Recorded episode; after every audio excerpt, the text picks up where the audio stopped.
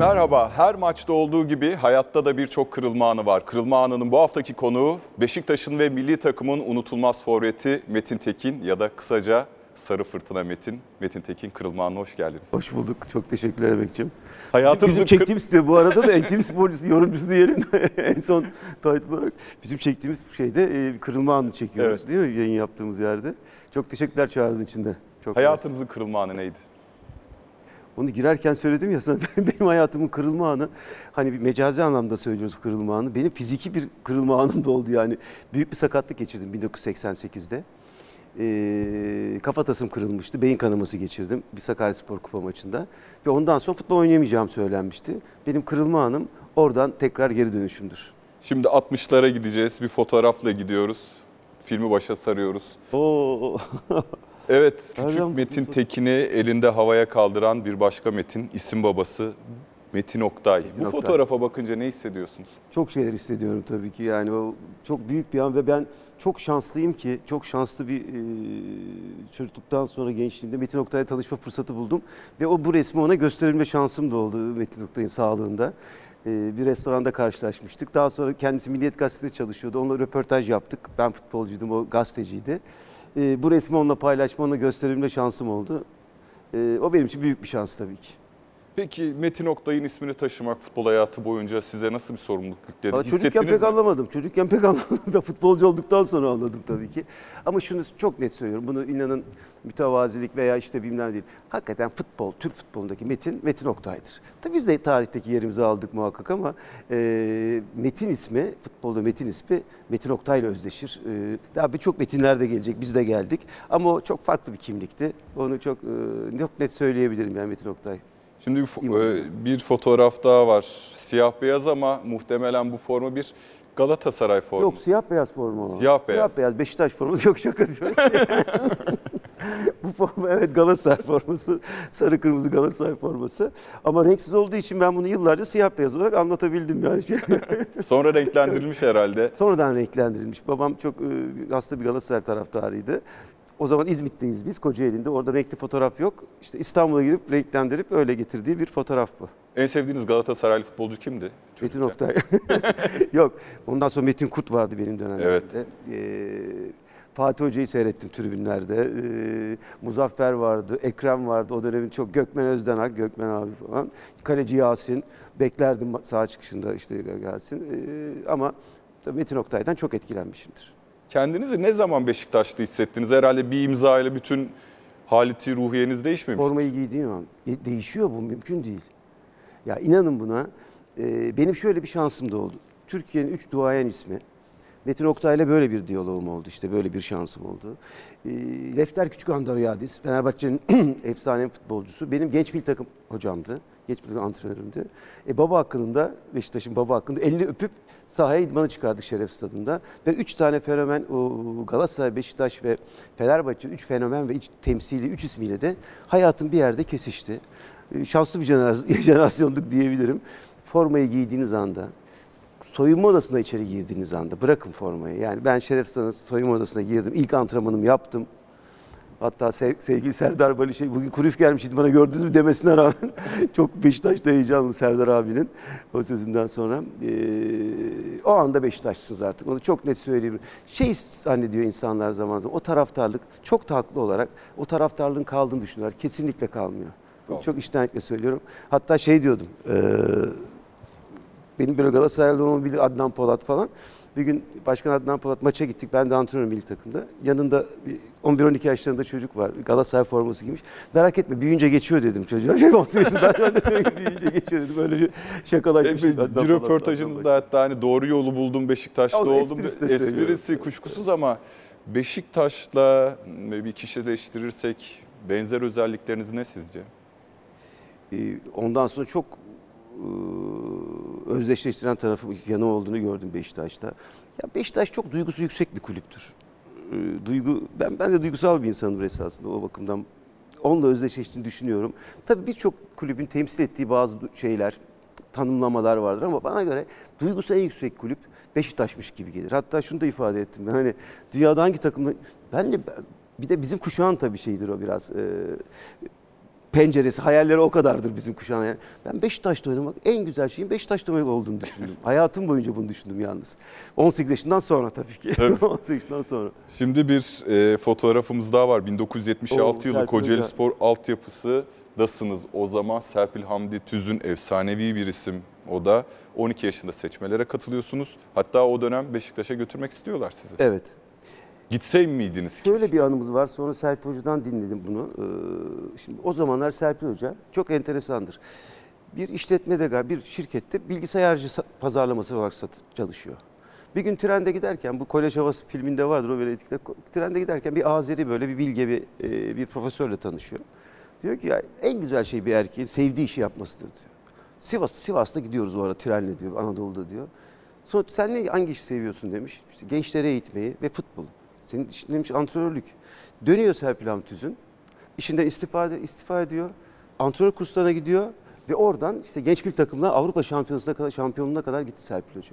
Ben de o ilk antrenör yıllarıdır Serpil Hoca'nın. 7 pilot bölge vardı Kocaeli'nde, şey Türkiye'de. Bir- Birisi de Kocaeli'ydi. İşte orada seçmelere girdim, kazandım. Hatta e, şöyle diyordu Serpil Hoca daha sonra anlattı. Benim deneyimlerimden öğrendiğim bir şey var. Güzel kıyafetli çocuk kötü futbolcudur. Bana öyle anlatıyordu. Senin çok güzel ayakkabıların beyaz. Benim babam avukattı. Orta halli bir ailenin avukatı. Genelde işte çok küçük malzemeler olmaz futbolcularda. Gayet doğaldır. Dünyada da böyledir. Ee, böyle bir ön yargım vardı. En, ama sahibi çıktık bu çocuk bayağı futbolcu dedim diyor. Ondan sonra beni Beşiktaş'a gelmek istedi. İşte Kabataş'a yazdıracaklardı. Benim babam da Kabataş mezunudur. Yine heyecanlanmıştım ama çok küçüktüm. Ailemi bırakıp gidemedim. Ee, kısmet bir 6 yıl sonrasıymış. Altı yıl 18 yaşında sonrası. oldu. Şimdi bir fotoğraf daha var. 1982 ile 97 yılları arasında 15 sene Beşiktaş formasını giyiyorsunuz. Bu fotoğrafa herhalde bin kere bakmışsınız ya da sayısız. Şimdi bir kez daha benim için bakın. Henüz 20 yaşına gelmemişsiniz. Sarı fırtına bile değilsiniz. Belki fırtına öncesi 19 yaşında sessizlik, sessizlik de diyelim. Ee, bir bir tavsiye, burası. bir tavsiye verseniz ne verirsiniz 19 yaşındaki sarı fırtına olmak üzere olan Metin'e? Metin'e mi? Çok Evet. tavsiye ederim. Benim çok keşkelerim var hayatımda. Yani birçok insanın keşkeleri vardır ama şu, şunu tavsiye ederdim. O ara ben üniversitede üniversitede de okuyordum. Ee, işte üniversite, entelektüel şey falan, futbol böyle zaman zaman sekteye uğrayabiliyordu. O zamanlar futbol çok entelektüeller tarafından biraz itilmiş bir, e, biraz dışlanmış bir spor dalıydı. Daha sonra çok güzel e, onların buluşması oldu daha ileriki yıllarda. Ben kendime keşke çok daha fazla futbola verseydim. Keşke. Ben 100 gol üzerine çıksaydım. Ben Beşiktaş formasını çok daha fazla, şimdi tarihte dördüncü en fazla ben giyenmişim galiba. Geçen baktım tabii ki Rıza Çalınbay birinci çıkmış. Şeyde en çok Beşiktaş forması giyen ligde. Ben de galiba dördüncü sıradayım. Keşke Rıza'yı da geçseydim. Keşke o tutkuyla bağlandığım şeyi elimden kaymadan hakkını verebilseydim. Bunu çok net söylüyorum. Bu benim keşkemdir. Hatta derler ki bazıları ya daha ne olsun işte bayağı futbolcu oldum, Beşiktaş'ta oynadım, milli takımda oynadım. Hayır. Ben yeteneklerimden çok daha iyisini verebilirdim. O hak ettiği şeyleri veremedim. Onun e, her zaman en büyük keşkem budur benim hayat. Ee, neden veremediniz sizce? Neden futbola Hayata bakış, olamadınız? o yaşların öncelikleri, hayatı bakışı. Demin dediğim gibi işte üniversitenin futbolu gibi bana göre gereksiz bir ikilem. Ee, o konuyla ilgili çok güzel bir Gökhan'ın anısı Ya var. sadece futbola konsantre mi olsaydım diyorsun? Evet, aynen öyle. Yani ben sen çok Üniversite daha iyi- mezunu olmasaydın. Hayır, üniversitede de olsaydım. Ama bakışımı değiştirmesi, ya futbola gereken hakkını verseydim. Çünkü 10 yıllık dönem bu hikaye. Gökhan'ın çok güzel bir hikayesi vardı bizim Gökhan. ki- Onu aldınız mı hiç? Kırılma anında yok değil mi Gökhan? Yok. Onu belki kırılma anı odur. Onun. Ee, üniversite sınavlarına girer. Şey, yetenek sınavını kazanır spor akademisi. Ya Gökhan Beşiktaşlı Gökhan aynı spor akademisi. Bizim de böyle enteresan seçmelerimiz vardır. Yazılıya giremez. Çünkü Beşiktaş'ın Atletico Madrid'le Avrupa Kupası maçı vardır. Yazılının olduğu gün çarşamba günü. Ve sınava giremez, üniversiteye gidemez. Gökhan da şunu şöyle anlattı, çok hoşuma gitmişti. O gün de golü Gökhan attı Atletico Madrid'de. 4 1 bitti. Atletik Bilbao değil mi? Bilbao, Bilbao pardon Madrid diyorum. Atletico- Bordo Fenerbahçe maçını. Evet, Atletico Bilbao gol attı. Tam üniversite okumadım ama Atletico Bilbao'ya da gol attın. Benim anlatmak istediğim hakikaten bu değerlidir belki de bir futbolcu için üniversite okumaya ka- kadar bile değerlidir. Şimdi yeteneklere geleceğiz. Değerlendiremeyen belki de ziyan olan yeteneğe de geleceğiz bir anlamda yanlış anlaşılmasın. Bir videomuz var. E, Sağ içine girelim artık. 20 Mayıs 1985. Hasan oyun devam ediyor. Metin Şekerbegoviç sıyrıldı. Gol pozisyonunda vuruyor ve Yaşar. Yaşar önlüyor bu mutlak gollük pozisyonu. Beşiktaş 3. golden oldu. Şeker Begoviç kullanamadı bu mutlak gollük pozisyonu. Akın Göksu'nun sesinden e, Abinin evet. çok güzel bir anlatım. Şimdi bu 85 86 84 85 sezonu Fenerbahçe'ye 85. 84-85 sezonu 20 Mayıs 1985. Fenerbahçe şampiyonluğu bu maç 2-2 bitiyor. 2-1 iken Şeker Begoviç Hala unutmadık tabii. unutulmuyor. Peki bu şampiyonluğu kaybetmeniz mi daha büyük hayal kırıklığı? 92-93 sezonunda Galatasaray'ın Ankara gücünü 8-0 yendiği şampiyonluk mu daha büyük hayal kırıklığı? Her kaybediş tabii büyük hayal kırıklığı ama illa karşılaştır derseniz bu daha büyük hayal kırıklığı. Benim ilk şampiyonluğum olacaktı. Beşiktaş formasıyla ilk şampiyonluğu yaşayacaktım. Ötekinde dördüncü rekordu belki ama üç kere yaşamıştık üstte şampiyonluğu. Ya biz orada şampiyon olurken sevgili Ege çok anlamıyorduk ne yaptığımızı. Oynuyorduk evet başarılı oluyorduk şampiyon oluyorduk ama öyle üç üstte şampiyonlar tarihe geçme falan daha doğrusu ben kendi penceremden ben öyle çok anlamıyordum oynuyorduk tamam galip geliyorduk geliyorduk şampiyon oluyorduk senenin sonunda ama şimdi tabii çok değerli o dördüncü şampiyonun çok değerli olduğunu da gördüm. Şöyle anladım bir kere de onu. Sayın Rahmi Koç, şimdi e, e, sevgili oldu Ali Koç da, Say- Sayın Ali Koç da Fenerbahçe Başkanı, babası da Rahmi Bey de Beşiktaşlıydı. E, hiç görmedik biz onu, Beşiktaşlı olduğunu bilirdik. Hiç görmemiştik ama. Zaman zaman daha nostaljik böyle Gordon Mill'le mektuplaşırlardı takım hakkında bilgilerle. O bana zaman zaman böyle iletirdi Gordon Mill, Rahmi Bey'in e, dileklerini, selam şeylerini, e, söylemlerini. İlk defa ilk defa bir kere bir yemeğe topladı şey Rahmi Bey bizi. Kendisi de hayatta sorarsınız. Bir kere gördük. O da lütfen dördüncü şampiyonluğu olun dedi. Ne olur dedi. Lütfen dedi. Yanında da Feyyaz Tokar vardı galiba onların şeyidir. Ee, orada ilk defa bizde bir yemek yedi. Ne öncesinde gördük ne sonrasında gördük. Ve o dileğini de yerine getiremek dördüncü şampiyonluğu. O da bizim için tabii büyük bir e, şeydir. Aklımızda kalan Metin Tekin'i başarı mı daha çok motive eder, başarısızlık mı? başarı. Başarısızlık demotive mi ediyor yoksa hırs? Yo yo başarısızlık demotive değil ama başarı daha çok motive ediyor beni. Şimdi bir video daha var 1985-86 şampiyonluk kutlamasına gidelim. Sevişenler bu gece çivelek çivelek çivelek çivelek Erecek muradına çivelek çivelek çivelek Çivelek çivelek çivelek Çivelek çivelek çivelek çok güzel bir prodüksiyon. Ee, Buradan güzel neyle 85-86 kutlarım ki şampiyonluk ne alaka? şampiyonluk ne ifade ediyor Metin Tekin size? Ya, şampiyonluk büyük bir tatmin, mesleki tatmin. Yani bir iş yapıyorsunuz. Bu herhangi bir iş olabilir. Futbolda da bunun en büyük tatmini şampiyonluk. Bakın çok büyük futbolcular çok büyük takımlarda oynuyorlar. Çok büyük şeyler yapıyorlar. Uzun yıllar oynuyorlar ama şampiyon olamayabiliyorlar. Bu meslekte en büyük tatmini şampiyonluk olduğunu görüyorum.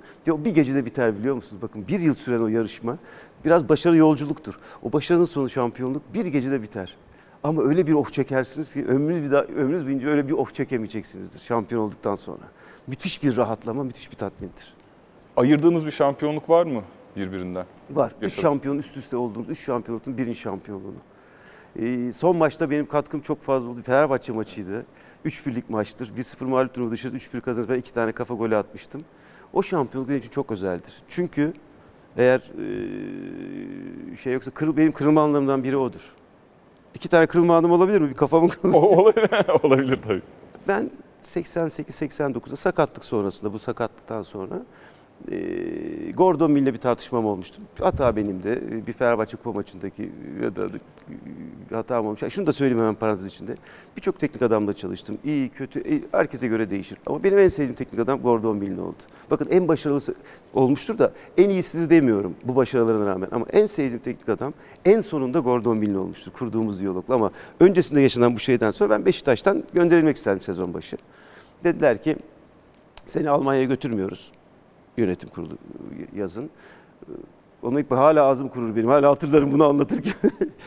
ben hep ağzım kur- demet çevirirken ağzım kuruduğunu hatırlarım. Hala onu hatırlarım. Şimdi bile oldu su içeyim. Gönderilmedim değil mi? Oynadım Beşiktaş'ta ondan sonra. Beşiktaş Ne oldu? sonra- Şampiyon olduk üç kere. Oraya biraz sonra gelelim mi? Tamam, Ee, tabii, Orayı çünkü başka bir e, Tabii. bilgi belge üzerinden konuşmak istiyorum. Şimdi biraz önce adını zikrettiğimiz başka bir Beşiktaş efsanesi programa kısaca konuk olsun. Metin Tekin deyince aklıma Beşiktaş'ın efsane futbolcusu, bulunmaz bir dost, hakikaten e, bulunması çok zor bir arkadaş aklıma geliyor. Metin e, ben geldiğim senelerde Beşiktaş takımının e, Türkiye tarafından bilinen tek oyuncusuydu. Nedeni de herhalde sarı saçlarıydı. Rüzgarda dalgalanan sarı saçlarıydı. Herkes sarı fırtına lakabını takmıştı. Hiç unutmuyorum Antep'e deplasmana gitmiştik. Bir e, öyle geziyorduk yemekten sonra. Şehrin içinde turluyorduk. Ee, Dışarıdan insanlar bir tek Metin'i tanıyorlardı. Ee, Kendisi hakikaten e, çok başarılı oldu. Hem futbolda hem futboldan sonra yorumculukta. İnşallah kalan hayatında da aynı başarılarla devam eder. Ben kendisini çok seviyorum. Gökhan Keskin Böyle. Benim Ee, çok önemli dostumdur Gökhan Keskin. siz sanki İnandığım- yıldız doğmuşsunuz gibi. Nasıl? Yıldız doğmuşsunuz gibi sanki. Ya Yıldız kumaşı var. Yani Bu kumaşı pek bilmem. Pırıltı mı denir? ama, E, tabii çok şanslıydık 18 yaşında. Çok sevdiğim bir meslekte. E, bu yerlere gelebildim. Beşiktaş'ta oynayabildim. 15 sene oynayabildim Beşiktaş'ta. Çok değerlidir. Böyle dostlar edindim. E, şaka bir yana ben efsane kelimesinden çok o dost kelimesi beni çok daha mutlu ediyor Gö- Gökhan. Çünkü efsane şeyi tabii herkese göre değişir. O da Beşiktaş tarihi, Beşiktaş kamuoyu karar verecektir. Ama e, o iyi dostlarımdan biri de çok iyi dostlarımızdan biri de sevgili Gökhan Keskin'dir. Ondan Şimdi- duymak kendimi bana çok mutlu etti onu söyleyeyim. 1 Nisan 1988 gazetesi, Milliyet gazetesi. Metin Türkiye'yi ayağa kaldırdı. Beşiktaşlı futbolcu hayati tehlikeyi dün atlatırken Metin öldü şeklinde yayılan söylenti büyük panik yarattı. 30 Mart 1988'deki Türkiye Kupası maçı bir röportajda diyorsunuz ki nasıl olduysa bu işten yırttım diyorsunuz. En basit e, ifadesiyle belki de futbol anlamında neler Çok kibar konuşmuşum. Yırttım mırttım. E, ya- Jargon bayağı iyiymiş. Tam futbol jargonu olmuş abi. Yırttık. yırttık bu işi. Hayatta nasıl etkiledi? Futbol e, kuşkusuz etkilemiştir de futbolunuzu. Hayatta nasıl etkiledi sizi bu hadise? Öyle bu kadar işte. Ar- Arazları kaldı gördüğün Estağfurullah. Yok. Hakikaten çok önemli bir sakatlıktı. Ben daha sonra anladım bunu. Yani şimdi hep herkes o zaman beyin sarsıntısı falan diye geçen bildiğiniz beyin kanamasıydı. 3 hafta süren bir beyin kanamasıydı. Ben en çok 4-0 mağluptuk o arada. 4-0'da mağlup olduk o maçta. Evet. Sakaryaspor Kuva maçı çok iyi bir kadrosu vardı Sakaryaspor'un. Sevgili Turan'la çarpışmıştım. Turan Sofuoğlu'yla. Ee, sonra Fenerbahçe'ye geldi. Uzun yıllar oynadı 100 gollük tarihinde. Ee, çok enteresan bir şey. Kafa topuna çıktık. Ee, Darbe aldım. Daha 15 dakika sonra da burnum ve ağzım kanamaya başladı. Yere yığıldım ve sonra işte Sakarya'da maç. Cerrahpaşa'ya kaldırıldım. Aşağıda Oktay abi de görüyorum. Çok teşekkür ediyorum Oktay. Ee, çok güzel. Oktay abi o zaman Doktorunuz. doktor Cerrahpaşa'da şeyin başındaydı. Radyolojinin başındaydı sanırım. Sevgili Mete Düren'in de dayısıdır.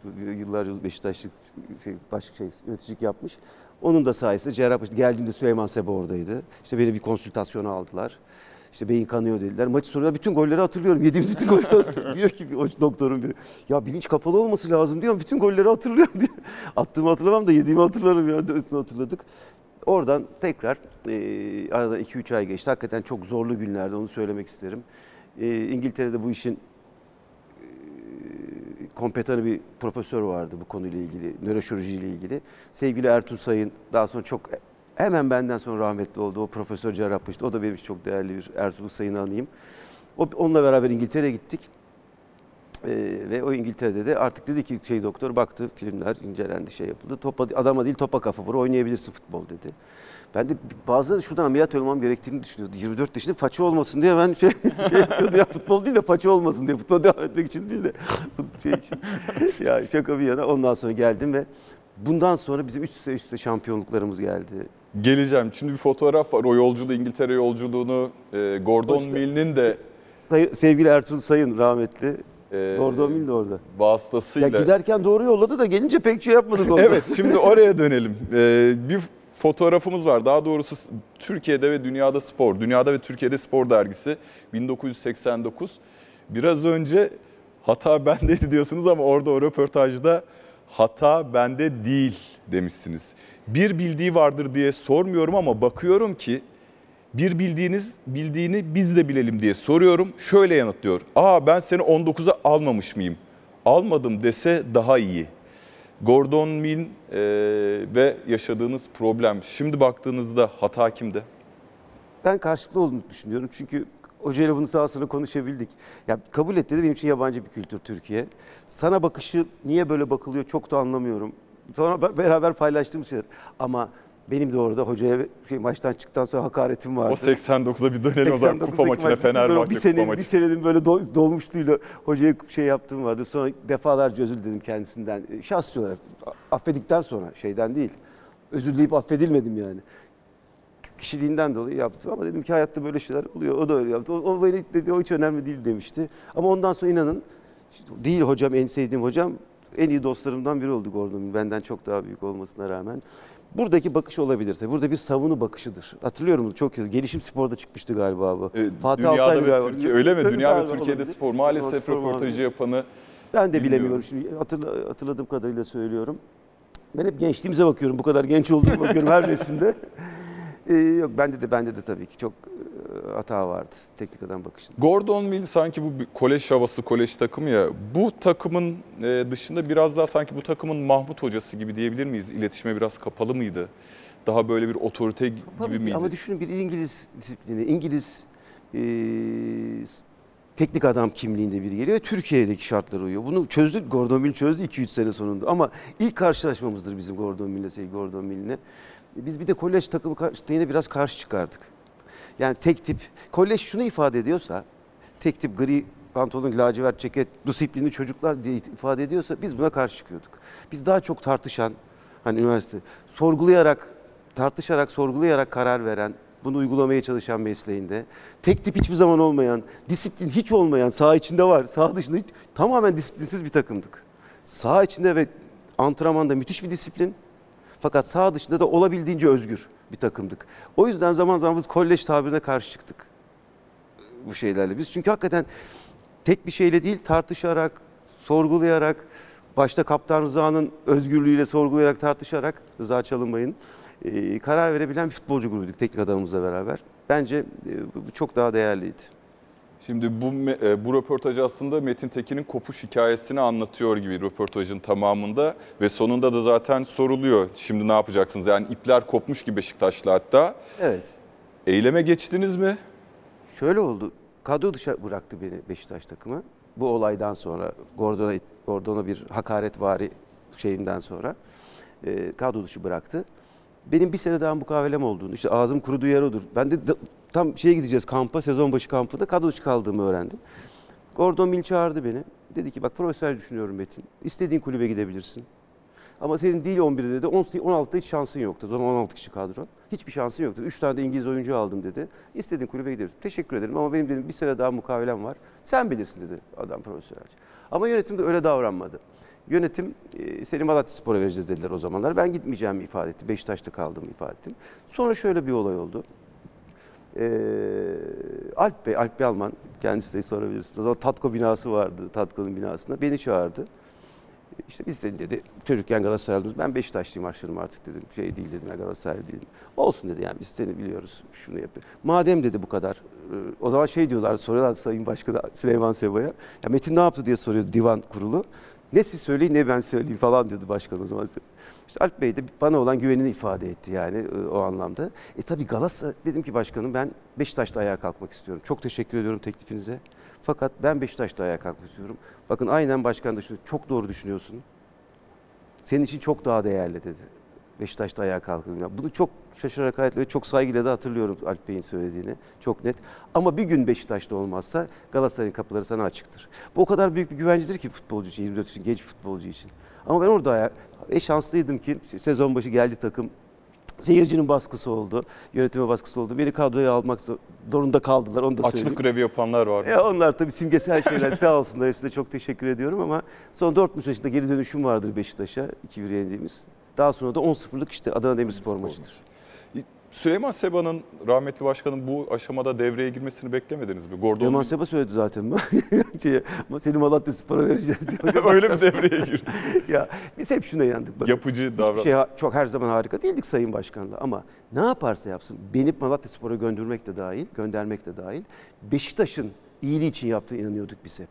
Beşiktaş'ın çıkarları demiyorum, çıkarları değil. Ben onu çok vurgulayarak söylüyorum. Beşiktaş'ın değerleri vardır. Çıkarlar sonra gelir. Bütün takımların vardır. Sadece Beşiktaş'ın değil. Değerler daha önemlidir. Birçok şeyde ifade etmeye çalışıyoruz zaman zaman yorumlarda. Çıkarlar çok fırsatçı bir kelimedir. Çıkar değil. Değerleri vardır kulüplerin. Biz her zaman Süleyman Seba'nın Beşiktaş'ın iyiliği ve Beşiktaş'ın değerleriyle bu kararları verdiğini düşündük. Gökhan'ı da mesela yolladı başkan. Daha sonra futbol bittiğinde beraberdik. Ben ona böyle biraz sofralarımız oluyordu. Ee, o sofralarda beni çok seviyordu. Takımla oynarken ben şey diyordum. Başkan yemek yerken gel Metin, top oynarken git Metin olur mu dedim. Öyle demedim. Bir gün sordum Gökhan'ı nasıl gönderdim? Ben kimseyi göndermedim deyip sonra gerçekleri anlatırdı böyle şey. Bak hepimiz tartışmasız, istisnasız hep karşı karşıya kaldık. Feyyaz Uçar'ı da, Ali Gültekin'i de, ben de ama hepimiz bu kararları Beşiktaş için verdiğini düşündük. Doğru veya yanlış. O yüzden bizim için her zaman çok çok çok değerli oldu. Her zaman e, yaşadığımız müddetçe de böyle olacak. Ee, hemen aslında jübileye geçmiyoruz. Arayı tabii ki dolduracağız ama e, 17 Ağustos 1997 jübile maçı sırasında ya da öncesinde sonrasında bir seremoni ve Süleyman Seba bir plaket veriyor. Ee, Süleyman Seba'ya en çok ne zaman kızdınız? Futbolu Van'da bırakınca mı? Ya da askerlik için Van'a gidince mi? Yok askerlik olabilir. Askerliğe yapacak bir şey yok. Askerlik şey değil. Askerliği Van'da bıraktığım için kızdım. Ben çünkü Van Spor'a gitmek istiyorum dedim. Yani askerlik için. Ben yönetim kuruluna bir sorayım izin verirlerse dedi. Başkanım 14 yıl oynadım ben Beşiktaş'ta. Van Spor'a gideceğim. Ya iyi oynarsan dediler. Yok dedim iyiyim falan oynayamam. Benim ağım gitmiş, ağım kalmış falan dedim. Bir de bir de şey kızmadım da e, jübileyi Beşiktaş'ta yaparken e, şey jübile yapmamdaki en büyük şey katkıyı sağlayan Sayın Ali, Ali Şen'dir. Fenerbahçe Başkanı o zaman. Ee, Süleyman Seba işte teknik adama soruyordu, şey yapıyordu. O müsait değil tarihler diyordu başkanım. Bakın bu önemli değil, hiç önemli değil ama bunlar yaşandı ama e, bir gün Rıdvan Dilmen dedi ki Ey Rıdvan, sevgili Rıdvan o zaman e, ya gel gidelim Ali Başkan'a bir soralım dedi. Gittik şeye dere ağzına. Alişan işte Metin dedi, başkanım dedi, Metin dedi. Döndü. Alişan enteresandır şeye e, divan başkanı Vefa Küçük. Vefa Küçük, Vefa Bey o zaman divan başkanı yöneticidir. Evet. Vefa Bey dedi Metin Tekin'in jübilesini oynuyoruz. Ne zaman istiyorsun dedi bana. 17 Ağustos işte mil takım arasıydı. Güzel bir tarih değildi ama. Dön dedim hoca dedi falan. Senin jübilen ve hakikaten o jübilemin olmasında çok büyük katkısı vardır e, Sayın Alişen'in.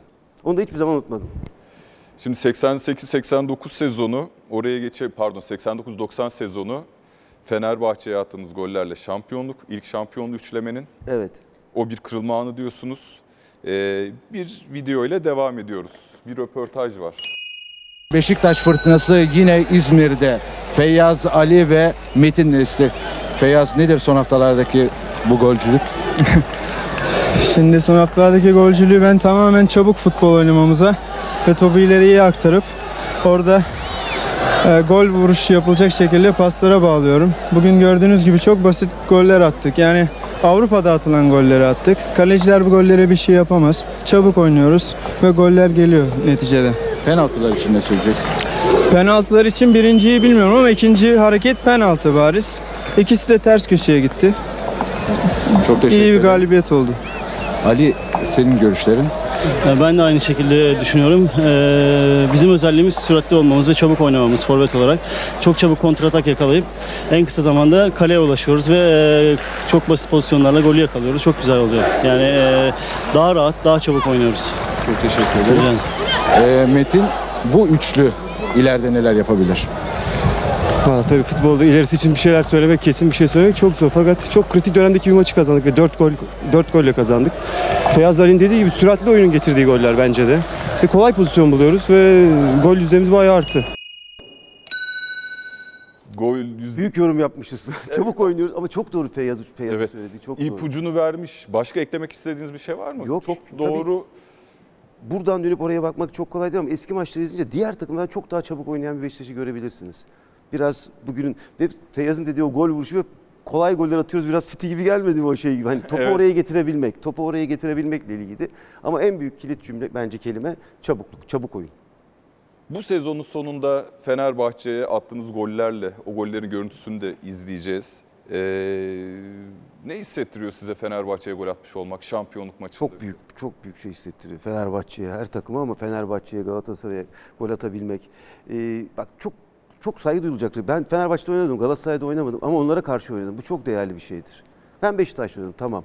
Ama onlara karşı oynayabilmek, Fenerbahçe'ye, Galatasaray'a, Trabzon'a, diğer bütün lig kulüplerine ta- katıyorum tabii ki ama o büyük takımlara karşı oynayabilmek, onlarla yarışmak, onlara gol atmak benim hayattaki en büyük anılarım, en büyük yaptığım iş olarak kaldı.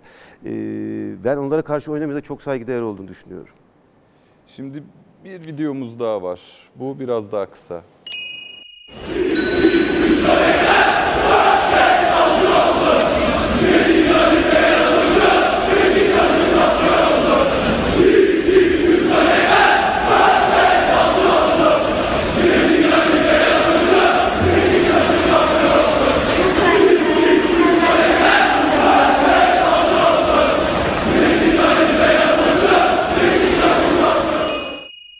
2-3 gol yetmez 4-5-6 olsun. Metin Ali Feyyaz koşsun. Beşiktaş'ım şampiyon olsun. Ee, siz bu üçlüyü diğer takım taraftarlarının kıskandığının farkında mıydınız? Yo o anda hiç onları hiç, hiç fark etmiyorsunuz. Yaşıyorsunuz sadece, oynuyorsunuz. Ee, Şimdi çocukmuşuz hakikaten.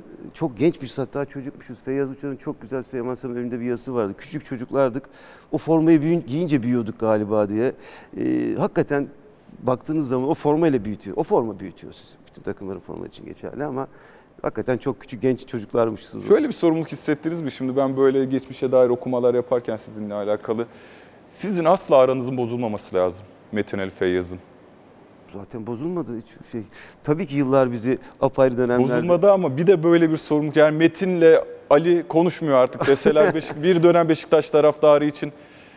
Bakın sadece Metin Ali değil. Bizim o kuşaktaki bütün arkadaşlar birlikte hala diyalog içinde olduğumuz arkadaşlar. Sadece başarı getirmediğini anlar, anlıyorsunuz o zaman. O dönem başarı diye ifade edebilirsiniz. Ama bunu 50'li yaşlara, 60'lı yaşlara taşıyorsanız bu dostluğu arkadaşlar. Biz sadece Metin Ali Feyyaz değiliz. Rıza, Halim, İsmail Taviş, Kadir abi, Ulvi abi, Samet abi. Biz bütünüz. O yüzden e, çok daha değerli olduğunu düşünüyorum. Tamam bir bestenin sözleri olduk. Metin Ali Feyyaz ama beste çok daha büyük bir beste. Onu söylememiz lazım. O kuşaktaki beste. E, ve bunu da her zaman anlatın diye lütfen bunu aktarın gelecek nesillere diyen Süleyman Seba olduğu için bunları da söylüyorum. Net, söylüyorum. Yoksa kendimizi övmek için değil. Ama o kuşak hakikaten birbirleriyle çok iyi anlaşan, çok şeyi paylaşabilen, sadece futbol oyununu değil, hayatı da paylaşabilen bir kuşaktı. Bu büyük bir şansımızdı bizim. Dediğim gibi ama sadece Metin Ali Feyyaz değil, bütün o ıı, dönemin oyuncularıdır bu. O zaman şu soru Ziya'sından Fikret'in aynı zamanda da. Esas bu şey Ziya Fikret'le başlamıştır. Beşiktaş'ın altyapısından gelişi o. Serpil Hamdüz'ün, Ziya Fikret, Simgesel, Fuat, Küçük Haluk onlarla gelmiştir. Sonraki dönem onlar gittikten sonra bu şampiyonluklar ardarda arda gelmiştir. Ee, yani sıradaki soruyu o zaman sormuyorum. Metin Ali Feyyaz'ın yanına dördüncü isim kimi koyalım diye öyle bir... Lütfen. Ben hatta Metin Feyyaz diye bir o kuşağı 15 yıllık kuşağı koyuyoruz. Ee, şimdi bir dergi haberimiz var. Çok değerli, e, rahmetli de oldu. Doğan Koloğlu. Saygıyla anıyoruz. Allah rahmet eylesin. Eski futbolcu, eski gazeteci. Tabii çok tanışma Doğan şansım abimiz. da oldu benim.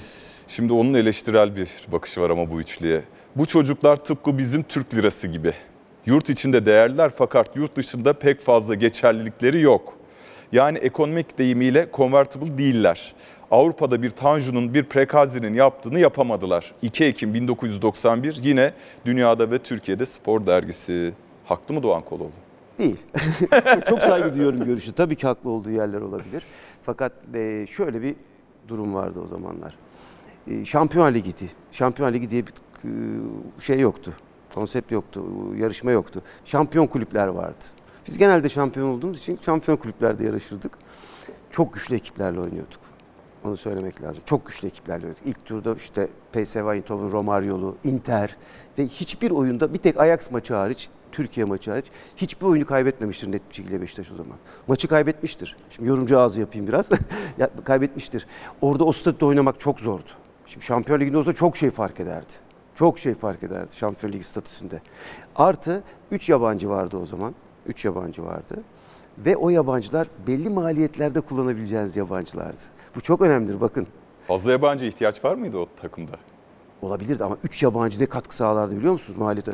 Hacı atıyorum o kalibrede bir oyuncu olsun. Tafer El kalibre. Ben o anda oynayan arkadaşlara söylüyorum veya benim yerime gelen başka bir tane uluslararası bir oyuncu hiç fark etmez. Üç şey, iki şey bunda çok net. Bir, yabancı kuralı ve alabileceğimiz yabancı kalitesi. İki, direkt o şampiyonanın o şey kuralları. Bakın bizim ilk turda oynadığımız bütün rakipler Dinamo Kiev final oynamışlardır. Sonunda PSV Eindhoven'da, Inter'de ve hep kafa kafaya gitmiştir maçlar. O takım e, Avrupa'da Doğru. olan ancak çok güçlü takımlarla oynadığı için başarısız olan. Kesinlikle ve o zamanki statüye göre. Ha ona rağmen başarmalıydık tabii ki. Ama bu yetersizlikten çok statü ve e, o, da, o dönemki şartlarla ilgili olduğunu düşünüyorum. Şimdi Metin Ali Şu anki oyuncuları çok daha değerli buluyorum. O ayrı bakın uluslararası seviyede. Ama bazı şartlar da oluştu. Onu da görmek lazım. Şimdi bu üçlünün tamamı farklı kulüplerde bıraktı Metin Ali Feyyaz. Ee, şimdi ama Feyyaz Uçar Fenerbahçe'ye gitmeyi tercih etti. Feyyaz Uçar Fenerbahçe'ye gitmeden önce sizden helallik kaldı mı? Ee, bir takım sorunlar oldu orada ama orada bakın çok gençtik. Zaman zaman şuna kapılabiliyorduk. Ben de Feyyaz'ın yerine koyuyordum. Ben de gidebilirdim. Ali de gidebilirdi belki. Gide- gidebilirdi. Gider miydiniz Feyyaz- Fenerbahçe'ye? Ya ben gitmezdim ama yani gidilebilirdi, gidilebilirdi. Orada bazen başardıkça tam karşılığı alamıyoruz hissine kapılıyorsunuz bazen. Profesyonel anlamda söylüyorum. Oradan kaynaklanan bir davranış olabilir Feyyaz'ınki de. Sadece profesyonel değil belki kulüp şeyi de taraftar olarak söylüyorum, cami olarak söylüyorum. Cami hakkını veriyorum. O anda aynı şey olmayabiliyor. İşte oradaki çekin arkasını yazdım bak Feyyaz'ın. Bir üç çeki olması. Hepimiz yapabilirdik bu hatayı. İnan, inansınlar ki yani şey bütün Beşiktaş kamuoyu hepimiz yapabilirdik. Hata da değil belki. Fenerbahçe'ye gitti. Fenerbahçe'de oynadı Feyyaz. Ama Beşiktaşlı Feyyaz'dır her zaman. Öyle. Profesyonel dünyanın şeyidir. Nasıl ki, nasıl ki, tabii o zaman farklıydı duygular. Nasıl ki bir takım bir oyuncusunu profesyonel anlamda gönderebiliyor. O oyuncu da gidebilmeli. Şimdi günümüz zaten biraz böyle. O bizim dönemlerimize ait. 15 sene Beşiktaş'ta forvet mi oynanır yani baktığınız zaman? Kalabilmek çok zor şimdi o işleri yapabilmek. Devamlı transferler geliyor, yeni oyuncular da özellikle forvet yenilenmeye çalışılıyor. O dönem öyleydi. Ee, Beyaz'ın gitmemesi için birçok şey yaptık. Ee, yönetime dair işte çok isteklerde bulunduk, şey yaptık. Feyyaz da tam dönebilirdi. Ama böyle bir şey yaptık. Ne zaman öğrendiniz Feyyaz Uçar'ın? Yani imzayı attığında mı öğrendiniz yoksa Çok daha önce tarih. konuş... Daha önce gidebildiğini öğrendik, gidebileceğini öğrendik. Ondan sonra araya girdik. Rıza Hoca çok uğraştı. Hatırlıyorum son yıl şey olarak o geçmiş yıllar. Ee, ama olmadı. Ee, Feyyaz gitti. Ama bu Beşiktaşlı Feyyaz olması şu kadarcık bence etkilemeyecektir. Etkilememesi gerekir. Hiçbir zaman. Çünkü o Beşiktaş'tır sorduğunuz Bu üçlünün son Beşiktaş. Beşiktaş formasıyla attığı son golü hatırlıyor musunuz? Kim atmıştır bu üçlünün Beşiktaş forması? Aslında Feyyaz atmıştır. Ali mi attı? Yok hayır. Metin Tekin atıyor 9 Aralık 1995'te Denizli Spor'a. Hakikaten mi? Evet. Şimdi Çok atmadık ama var son atmışız iyi oldu. Onlar, Onların en az, en az atanı, İmzayı atanıyım ama son evet son atanı olmuşum. 9 Aralık 1995 Denizli Spor maçı. 2-1 Metin- maç, 2-1 maç. Maçın skorunu not Hatırlıyorum. almaşı baktım 95 ama hatırlıyorum. tabii Christoph ezberden Daum dönemi. bilmiyordum. Şimdi şampiyonluklar, üçlemeler, Daum'la da kazanılan şampiyonluk. Metin Tekin'in hayatında zaten kupalar eksik değil. Bir yandan da Cumhurbaşkanlığı kupaları, federasyon kupaları da var. Kuşkusuz ama çok önemli bir ana gideceğiz. Bence ben Metin Tekin'in hayatını yeniden bir gözden geçirirken bu görüntülerin çok değerli olduğunu düşünüyorum. 29 Mart 1995.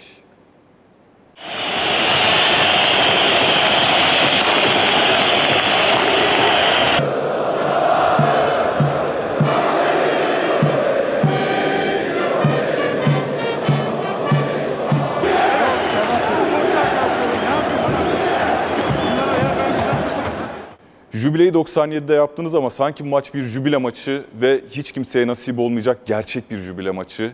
29 Mart 95 Euro 96 elemeleri. Bir maç 4 sene sonra 1991'de 4 Eylül'de son Amerika Birleşik Devletleri ile bir hazırlık maçında forma giydikten sonra e, 4-5 sene sonra tekrar Fatih Terim sizi sadece bir maçlığına ama Doğru. milli takım. Ne hissediyor Metin. Tekin? O tünelden çıkarken milli takım Öncesini şöyle olarak kısaca anlatayım. Ee, Şampiyonluğa gidiyoruz o sene Beşiktaş'la. Ee, Christoph Çey'le, e, Christoph Daum'la. Tamam. Fatih Hoca telefon etti bana. Benim de artık son dönemlerim futbolda. Fatih Hoca aynı zamanda benim Fatih abimdi. Ben milli takımda oynarken benim kaptanımdı Fatih abi, Fatih Hoca. Ondan sonra beni aradı. Ya Beylerbeyi'ne bir uğrasana dedi. Ben de antrenörlük bak futbol bitiyor antrenörlük, antrenörlük ne düşünüyorsun falan diye beni çağırdı zannettim. Gittim Beylerbeyi milli takım binasına. Metin dedi işte iyi oynuyorsun bu sene hocam dedim. Ya iyi oynuyorum da ligde oynuyorum uluslararası seviye falan dedim. Dedi bana bir maçlık lazım. Hocam dedim hani ben uluslararası seviyede 5 yıldır gelmiyorum milli takıma dedim falan. Tamam dedi ben kadroya çıkacağım sana alırsam da sürpriz olsun almazsam da dedi. Kadro açıklandı öğlen bir de baktım kadrodayım. Kampa gittik ondan sonra. Ee, İşte dedi kaptan çıkacaksın. Ya dedim hocam Enginler, Oğuzlar, Oğuz Çetinler, Engin İpekoğullar onlar 5 yıldır oynuyorlar. Ben 5 yıl sonra geldim. Ben sana kaptan çıkar mısın diye sormadım dedi. Kaptan çıkacaksın dedi. kaptan çıkar mısın diye sormadım dedi. Kaptan çıkacaksın dedi. Tamam hocam dedim. Ben, ben zaman- bu da Fatih Terim'i anlatan bana göre şeydir. Fatih Terim'in kimliğini anlatan. İşte şa- öyle bir şans ki bir kere milli takım kaptanı çıktı ben milli takıma. Çok tabii gururlanarak yaşadım bunu. Ve onu da çok kritik bir maçta İsveç 2-1 yendik. Sevgili Emre Aşık. Aşık'la e, Sergen Yalçın'ın. Sergen çok gol atmazdı ama Sergen antrenörlüğü kadar futbolcu da daha futbolcudan daha iyi antrenör ediyoruz şimdi mecburen teknik adamda. O iki birlik maçı yaşamam eee, benim için tabii çok unutulmaz ve bir daha Final geldi, beklentisi çağırdı, Fatih çağırdı. Teşekkür ederim tek başına bir görüşmek üzere dedi. Bir daha futboldan sonra görüşmek üzere dedi gönderdi beni. Yine de bir böyle ya finaller kadrosuna da Hiç düşünmedim. düşünmedim. Hiç ne hak ettiğimi düşündüm. Ne böyle bir hayalim vardı. Benim hiç hayali akla gelmez, akla hayale gelmez dedi. Öyle bir kaptanlıkta bir böyle bir İsveç maçı vardır benim için. Şimdi 1 Eylül 2019 yeni bir röportaj. Mesela ben teknik adam olarak bir kere şampiyon olsam bir daha antrenörlük yapmam demişsiniz Uğur Vardan'a. Ee, ya bir kere şampiyon olmayı deneseydiniz hocam belki ondan sonrasına bakardık. Önce denetselerdi bize şampiyon olmayı deneselerdi, se- teklif etselerdi şampiyon olmak için o takımda. Şöyle bir şey anlattım ben. Ben kendimi anlatmak için değil, Fatih Hoca'yı burada anlatmak istiyordum. Fatih Hoca'yı, Mustafa Hoca'yı, Evet. Şenol Hoca'yı, bitmeyen enerjilerini, bitmeyen e, hırslarını, bitmeyen isteklerini, e, bitmeyen heyecanlarını daha doğrusu. Bu heyecan olmadan bu. Ben bir kere olsam ben ta- şey olurdum. Aa ne güzel şampiyon oldum derdim diyorum. Sekiz kere şampiyon oldu Fatih Hoca. Hala aynı heyecana devam ediyor. Şenol Hoca iki kere işte Mustafa Hoca her takımda şampiyon oldu. Aynı heyecana devam ediyorlar. O heyecanı yaşamadan bu mesleği yapamazsınız. O, bu meslek öyle çıkıp ilk 11 sayıp oyuncu değiştirmek değildir. Bir hayattır bu meslek. Hayatın ta kendisidir. Hayatınızın tam ortasına oturur. Buna başaramadım ben. Bunu başaracağına inanmadım. Neden? Uzun soluklu olmadı. Nasıl? Uzun soluklu olmadı. Teknik direktörlük denemeleriniz var. Denedim, denedim. A milli takımda çalıştıktan sonra 2008'de finallere gittikten sonra ben artık bu işi yapmayacağımı, işte bu oyunun teorik bölümünü, yorumculuğu, biraz oyunu anlatabilmeyi, hayata böyle baktım. Yani biraz zamanı seçtim. Başarıyı, kaz- maddi kazanımları biraz zamanı seçtim. Ve çok da doğru karar verdiğini düşünüyorum. Kendi adımdan, kendi karakterimde, kendi kişiliğimde bu doğru bir seçim olduğunu düşünüyorum. Ee, bir teknik adam olarak baktığınızda Metin Tekin zor bir futbolcu muydu? İdaresi kolay Tabii, tabii zor futbolcuydu. En zor yönü. Çok yetenekli ka- zannediyor kendini o kadar yetenekli de en zor futbolcu tipidir. en zor futbolcu tipidir. Zordu ama diyaloğa girilmeyecek değildi. Yani her zaman onu yakalayabilirdiniz. Ben her zaman diyaloğa girebilirdi e, bütün hocalarım, teknik adamlar. Ama zor bir futbolcu tipiydim baktığınız zaman. Gazete haberleri var biraz.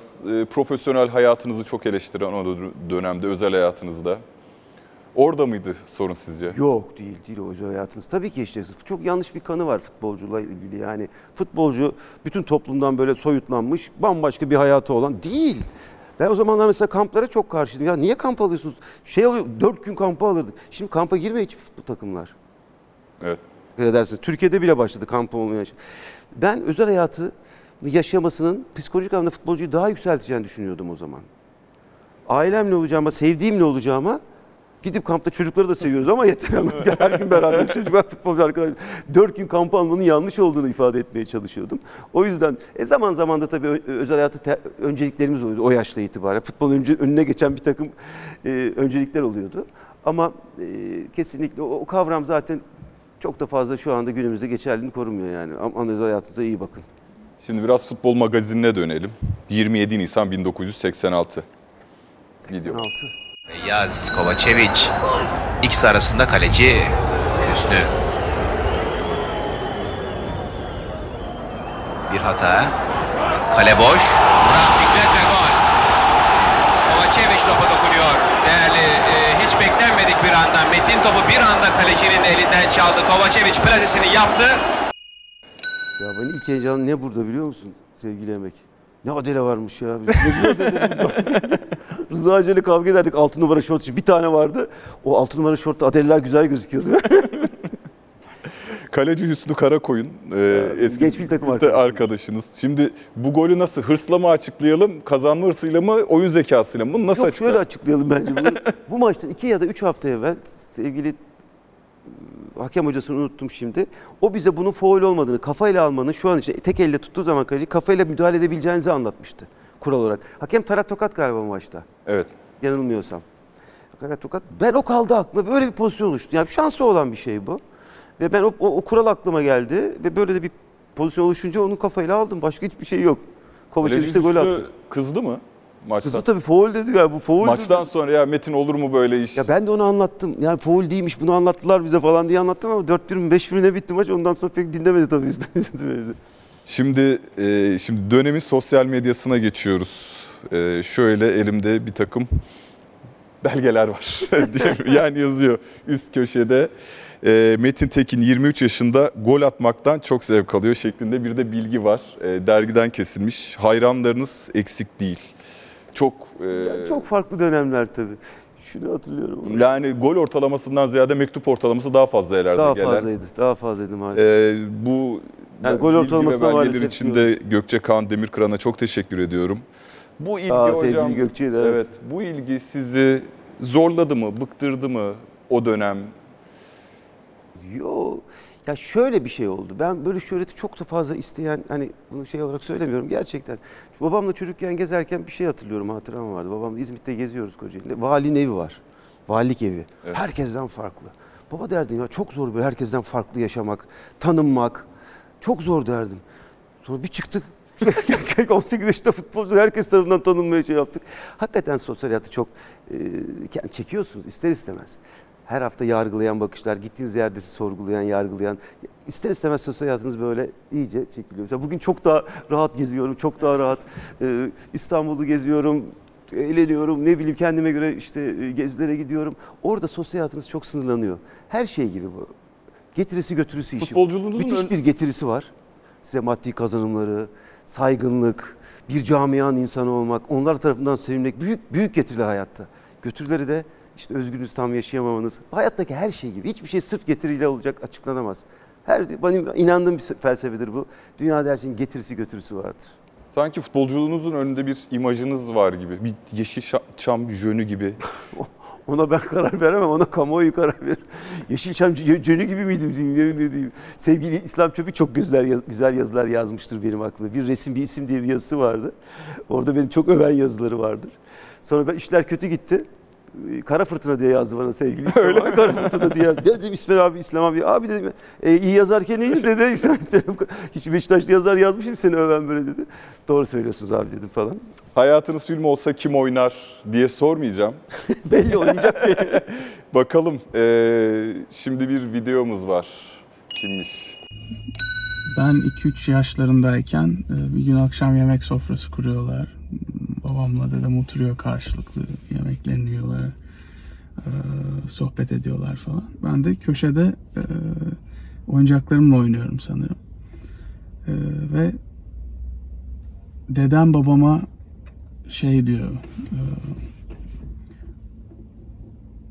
Metin sana bir şey söyleyeceğim artık. Hayatımızda birbirimizden daha fazla sevdiğimiz biri var diyor. Bana çok çok kıymetli bir anı eee, olarak gelmiştir. Hem duygulanmıştır hem de hayatım boyunca bunu bana hissettirdiler. Metin Tekin'in oğlu olmak dünyanın en güzel şeyi benim için.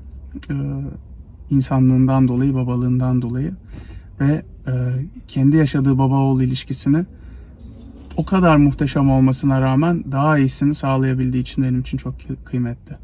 Ee, eminim rüzgar bir tık daha büyük olsaydı o da e, aynılarını söylerdi. Şimdi çok yüz vermiyor babam ama büyüdükçe o da anlayacak. Oğlunuz Tarık Emir Tekin, Taro bir oyuncu. Hayatı oyuncak aktör. belli oldu değil mi abi? Oynayamaz ki. Çünkü top futbol sahneleri vardır orada o yüzden onu, onu dublör kullanırlar o zaman orada duble futbol sahnede dublör kullanmaları lazım. Taro'nun e, size hayranlığını, sağ olsun, sizin e, Yok. babanıza olan sevginizi Biraz- bili- biliyorum. evet, E, biraz ona baktığınızda, ona baktığınızda babanızdan izler görüyor musunuz? Ne izler görüyorsunuz? Esas sevinerek gördüğüm izler hayata karşı değerleri yoksa tip olarak benzemiyor. De babam babamdan yakışıklı. Biz de her nesilden şey diyorum. Ee, babam hakikaten oturduk o gün yemek yerken şöyle demişti. Tarık Emir 4-5 yaşlarındaydı hatta 2-3 dedi kendi 2-3 dedi. Metin dedi biz hakikaten çok özel baba oğul ilişkimiz vardı. Artık kabul edelim dedi hayatımıza birbirimizden daha çok sevdiğimiz biri var. Senin onu sevmekle ben gurur duyuyorum gibi bir şey söylemişti. Ee, işte haklısın baba dedim. Benim de artık senden çok sevdiğim biri var. İşte Tarık Emir'de. Bugün Rüzgar da var.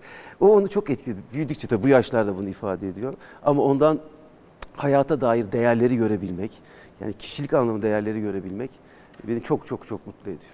Çok mutlu ediyor. E, Taro'nun keşke Zaten bana... babasıdır. Evet. Taro Tarık dedirtmez ama Taro Taro yani şimdi Taro diye tuttu. Tarık, Tarık. yanlış anlaşılmasın. Evet dedesidir isim babası. E, keşke bana benzemeseydi dediğiniz bir özelliği var mı Tarık Emir'in? Keşke bana benzemeseydi. Benzemeseydi. O kadar mı benziyor? Ya fi- e, fizyolojik olarak benziyor ama Keşke benim kadar bu kadar kafaya takıp sorgulamasaydı. Bunu çok net söylüyorum. O da çok genç yaştı. Ben biraz daha ileriki yaşları bekledim bu takıntılar için ama o da böyle çok kafaya her şeyi takabilen falan bir e, kişilik oldu. Ama bu önemlidir. Ben in- inanıyorum ki e, o işleri atlatacaktır. en zor soru geliyor şimdi. Hazır mısınız? Hazırım. Bu soruyu ben sormayacağım ama. Merhaba baba. Senin Beşiktaşlı olman nasıl bir duygu? Benim için güzel bir duygu. İyi ki Beşiktaşlıyım. İşte buna dayanamam. Tarık Emir'e dayanırım. Büyüdü o çünkü ona da rüzgar. Ya ikisinde çok farklı Beşiktaşlığı var. Tarık Emir hiç futbolla ilgisi yoktur. Geçen şampiyonluk oldu. Şaşan Hoca döneminde şampiyon oldu. Ben şampiyon turuna çıkacağım dedi. Ya iki futbolcu ismi say çık dedim. Bak iki futbolcu. Koyerejma diyor ama böyle kendine. Şimdi de, ondan sonra. Dedi ki o bana. Ben futbolu değil Beşiktaşlılığı seviyorum. Beşiktaşlı olmayı seviyorum. Düşündüm o da çok değerli bir şey. Beşiktaşlı olgusu beni çok mutlu ediyordu. Futbolu sevmiyorum Beşiktaş'ı seviyorum. Rüzgar futbolu da çok seviyor ve hiçbir şey demedik. Hatta benim bir lafım vardı. Oğlum istediği takımı seçebilir. İster siyah beyaz, ister kara kartalı, ister çarşıya. yani hepsini seçebilir dedim.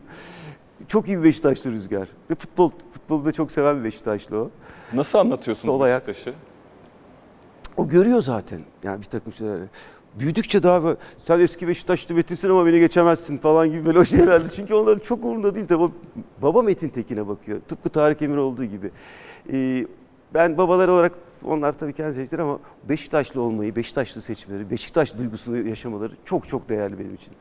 Hatta işte Rüzgar'ın göbek bağını Tarık Emir'de bir yaptık hata gömmedik. Yeni stadına da falan neye gömdüm ama Rüzgar'ın da orada kalacak gibi duruyor. Sol ayak ama Seyrediyor musunuz birlikte eski görüntüleri? Seyrediyoruz, seyrediyoruz tabii ki. Abisine çok bağlı, o beni çok şey yapıyor, gururlandırıyor, çok hoşuma gidiyor hakikaten, çok mutlu ediyor. Abisine çok bağlı bir kardeş, onun böyle prototipi oldu Tarık Emir, onun şey oldu, fenomen oldu. Fotoğrafımız var. Aile Çekirdek fotoğrafı. aile. Doğa Hanım, çekirdek aile. Ee, Doğa Hanım da e, çok Evet. teşekkür ediyorum. Oo, o da çok teşekkürler, bana o da programa Aynen, çok destek verdi. Çekirdek ailemiz bu. Rüzgar buna fıstık aile diyordu. Sonra çekirdek aile olduğunu öğrendi. Bu bir reklam çekiminde yap. E- Dördümüz de oynadık bu reklamda. Bir sosyal sorumluluk projesiydi. Dördümüz de oynadık. Tarık Emir'in de rolü var orada. Rüzgar'ın da var. Ha Doğan'ın yok bir tek. Biz üçümüz, üç, üç çocuk oynadık. Değerli eşiniz Doğa Hanım'dan bu hayat yolunda ne öğrendiniz? Ne öğrendim diyebilirim. Ee, bir kere ben bütün futbolu bırakmamda bu bu mesleği seçmenin Doğan'ın da çok büyük etkisi vardır. Rüzgar ile Doğan'ın çok etkisi vardı. Ben artık yaşamın bu bölümünü oğullarıma ve eşime vermek için düşündüm ve birlikte yaşam için bunu düşündüm. Bu da birlikte yaşayabileceğimiz herhalde en iyi e, kişilerden biriydi Doğa. E, ben evlendim çünkü aşık oldum. aşık oldum. Vazgeçemezseniz beraber birlikte olursunuz. Doğa benim için öyledir. Soru cevap Yani kısmına geçiyoruz. e, birçok keyifleri beraber yaşamayı da öğrendim. Bu çok çok değerli benim için. Kırılma anına devam ediyoruz soru cevap bölümüyle. En büyük pişmanlığınız? Kırılmadık mı hala? Az gol atmak. Çok E- net söylüyorum. Az gol atabilmek diyeyim. Orada hala kafamda şey var. Babam beni yanlış yönlendirdi. Oğlum gol önemli değil pas daha önemli derdi. Baktım ben büyüyünce burası olunca gol daha önemliymiş pastan. Bizden sonra da asist başladı. Biz yetişemedik asiste. Ne sinirlendirir sizi en çok? İçten olmamak. Samimiyetsizlik. Samimiyetsizlik. Birlikte oynadığınız en iyi futbolcu? En yetenekli futbolcu Sergen Yalçın'dı benim seyrettiğim. Unutamadığınız gol? Çünkü bu oyunun nasıl oynandığını biliyordum zor olduğunu. O zorları o kadar kolay yapıyordu ki antrenmanda. Hem saygı duyarak hem beğenerek hem de bir hayranlıkla izliyordum Sergen Yalçın'ın futbolunu ve futbolculuğunu. Unutamadığınız gol? PSV Eindhoven golü ve Fenerbahçe'ye attığım, Schumacher'e attığım gol. Bir golüm var Schumacher, o da kafa golü şampiyonluk maçındaki. İnönü Stadı'nın çıkış tünelindesiniz. Önünüzde Kaptan Rıza var. Bekliyorsunuz. Sizce dışarısı nasıl? Müthiş. Şunu anlıyorsunuz, her maç günü çok özeldir. Bakın hangi maç olur, her maç günü çok özeldir. Ve hayatınızda bunu sadece ben bunu kaç 400 küsür kere yaşayabilmişim bu günü. O kadar özel günlerdir ki o tribünden o sahaya çıkışınız. Müthiştir. Ama inanın ben şu anda sahalara çıkıyorum. Çok futbolculuğum aklıma gelmiyor ama ne zaman İnönü Stadı'nın önünden geçsem hep futbolcu olur. Beni çok etkilemişti o İnönü Stadı. Bugünkü Vodafone. Vodafone. Ee, evet. ne zaman geçsem futbolcu olurum. Bana Metin Ali Feyyaz'dan daha iyi bir üçlü söyleyin. Beşiktaş'ın bütün takım. Üçlü söylemeyeceğim ama inanın bakın Metin Ali Feyyaz değildi o. O o dönemdi. Ya büyük bir besteydi. Sözleri biz olduk forvet oynadığımız için ama beste çok daha büyük bestedir. Futbol hayatınızda hangi ana dönmek istersiniz? Güzel soru. 10 18 yaşıma Beşiktaş'a geldiğim ilk güne dönmek istiyorum. Yeniden yaşamak Yeniden yaşamak için. Ee, Harika bir 15 yıldı çünkü. Sizi en iyi tanımlayan sıfat? Sarı fırtına. En Ben son bundan daha güzel söz duymadım Sarı Fırtına. Hakkımı vermişimdir, vermemişimdir. Hiç önemli bir şeydir ama onların beni böyle görmesi ve bu seyirciyle olan diyalog. Çünkü bakın şöyle bir şeydir bu. Siz seyirciyle diyaloğa giremezsiniz. Siz çıkarsın oynarsınız ve Beşiktaş kamuoyu karar verir. Yapacak hiçbir şeyiniz yoktur. O yüzden çok değerlidir bu. Kandıramazsınız. Zorla sevdiremezsiniz. e, zorla kızdıramazsınız. O yüzden çok değerli bir jüridir futbol kamuoyu. En son ne zaman ve niçin ağladınız? O olanlar için duygu. Şimdi en son rüzgarı görürken, rüzgarla Tarık Emir görünce, şimdi ay şu fotoğrafı görünce duygulandım. En son ne zaman ağladım ama gerçekten en son babamın ölümünde çok çok ağladım. Metin Tekin, Kırılma Anlı iyi ki geldiniz. Sarı Fırtına Metin Tekin'le programımızı tamamladık. Gelecek hafta görüşmek üzere. Hoşçakalın.